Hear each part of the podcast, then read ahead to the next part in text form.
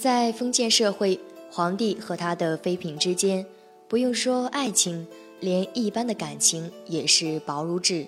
后妃和无数宫女只是供他淫乐的对象，或是繁衍后代的工具。喜则给予富贵，厌则弃如敝履。朝三暮四，喜新厌旧是皇帝的本性。古语不是说过吗？寡人有疾，寡人好色。可见皇帝都是好色的。英明的帝王好色是多情，是生活的点缀。顺治皇帝就是大清朝著名的情种，他和董鄂妃的爱情一直秀到今天。弱水三千，只取一瓢饮。除了董鄂妃以外，对其他的妃嫔根本提不起什么兴趣。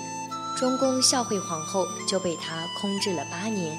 他死的时候，为他殉葬的一位妃子，死后被封为珍妃。从进宫到殉葬，几乎就没有见过皇帝本尊。这样看，顺治皇帝算是专一的帝王。然而，他的后宫仍然有多位妃嫔。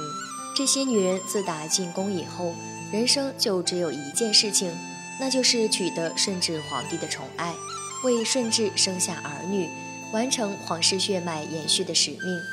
可是，作为顺治的女人，雨露均沾几乎不可能。甚至和董鄂妃恨不得分秒不离，其他人就是想被临幸，也未必能得到机会。凡事都有例外，顺治皇帝就这样，一边忙着前朝政事，一边和董鄂妃如胶似漆，双宿双飞。董鄂妃死后，顺治皇帝为爱疯狂，闹得朝野不宁。但即便如此，在闲暇之余，顺治为皇室血脉的延续鞠躬尽瘁。他在短短的九年婚姻生活中，先后和数十位妃嫔生下了十四位皇子，几乎每年都有一两个皇子出生。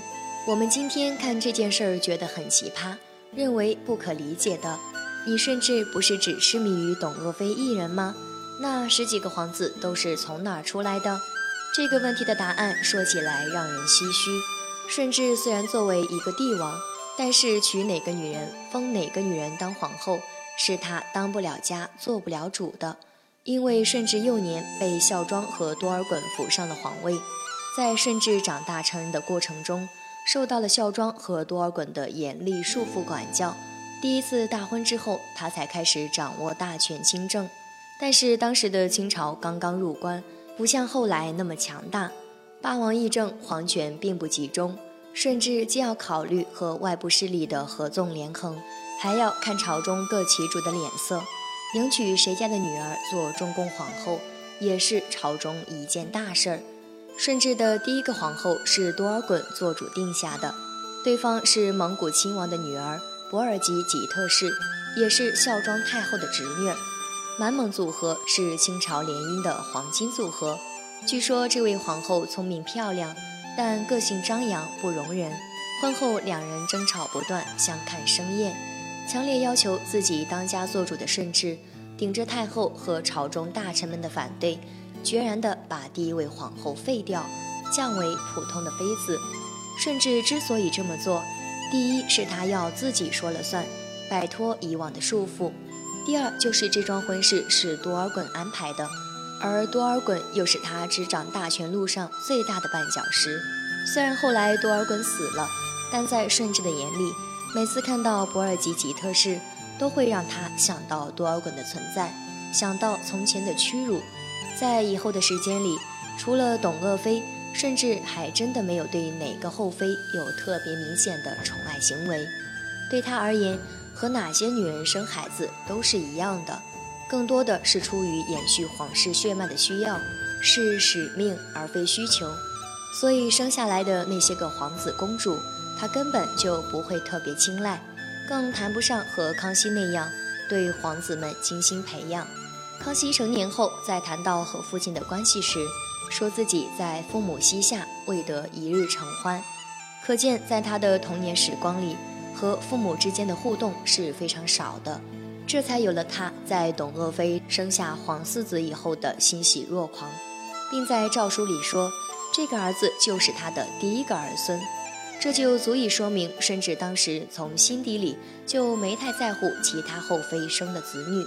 只可惜这对母子福薄，不能为皇上分忧。人算不如天算，老天爷也嫉妒他俩的爱情，先是让他们的孩子连名字都没有来得及取，没活几个月就夭折了。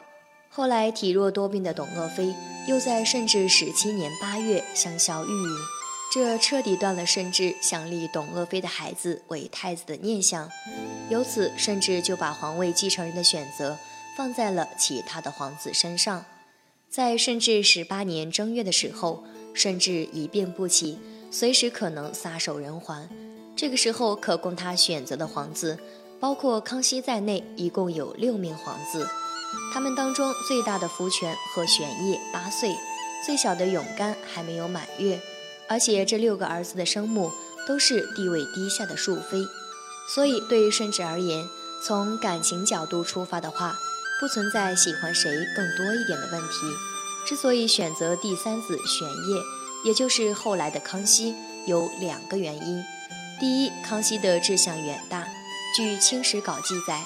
有一次，皇子们向顺治请安，顺治问自己的儿子们长大后的志向。康熙的哥哥福全说自己当个贤明的王爷就足够了。